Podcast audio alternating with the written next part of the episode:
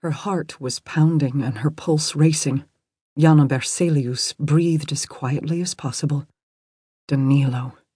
A wave of mixed emotions flowed over her. She felt simultaneously surprised, confused, irritated. There was a time when she and Danilo had been like siblings, when they had shared a daily existence. That was a long time ago now, back when they were little. Now they shared nothing more than the same bloody past. He had scars on his neck, the same as she, initials carved into flesh, a constant reminder of their shared, dark childhood. Danilo was the only one who knew who she was, where she came from, and why. She had sought out Danilo last spring to ask for his help when the shipping containers filled with refugee children began appearing outside the small harbor town of Arkösund. He had seemed helpful, even favorably inclined, but in the end, he had still betrayed her. He had attempted to kill her, unsuccessfully, and then disappeared underground. Ever since then, she had been searching for him, but it was as if he had vanished into thin air. She hadn't been able to find a single trace of him in all those months. Nothing. Her frustration had intensified in proportion to her desire for revenge. She daydreamed of different ways to kill him. She had sketched his face in pencil on a white sheet of paper, drawing and erasing and drawing again until it was a perfect likeness. She had saved the picture, pinned it to a wall in her apartment, as if to remind herself of the hatred she felt for him. Not that she could ever forget it. In the end, she had given up on her search for him and returned to her everyday life with the belief that she would probably never find him. He was gone forever. Or so she had thought. Now he stood fifty feet from her. She felt her body tremble and stifled an impulse to throw herself forward. She had to think rationally.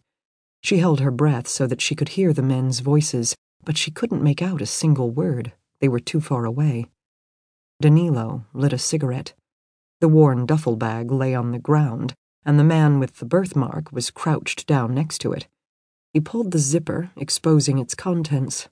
Danilo nodded and gestured with his right hand, and both of them went with quick steps through the alley and disappeared down the stone steps toward Stromparken. Jana clenched her teeth. What should she do? Turn around and go home? Pretend she hadn't seen him? Let him get away? Let him disappear from her life yet again? Silently, she counted to ten before stepping out of the shadows and going after them.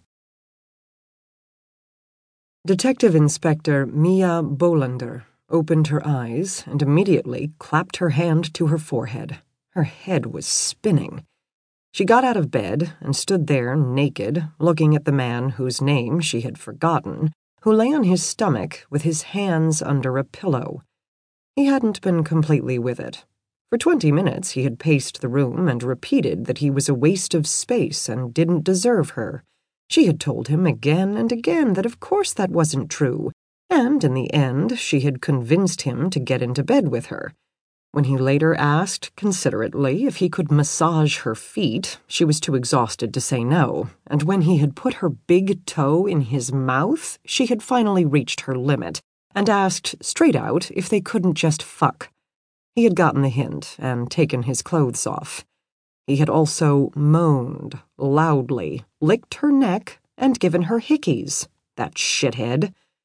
Mia scratched under her right breast and looked down at the floor where her clothes lay in a heap. She dressed quickly, not caring if she made noise. She just wanted to go home. She'd only intended to make a quick stop at the pub. Harry's had had a Christmas themed karaoke night, and the place had been packed with women in sparkly dresses and men in suits. Some had been wearing Santa hats and had probably gotten drunk earlier in the night at some Christmas party somewhere in North Norrköping. The man whose name she had forgotten had been standing at the bar holding a beer. He seemed to be around forty and had straight blonde hair that was oddly styled, parted straight down the middle. She had seen a colorful skull and crossbones tattoo on his neck. He had otherwise been neatly dressed in a sport coat with overstuffed shoulder pads and a tie. Mia had sat down a few stools away from him, fingering her glass and trying to get him to notice her.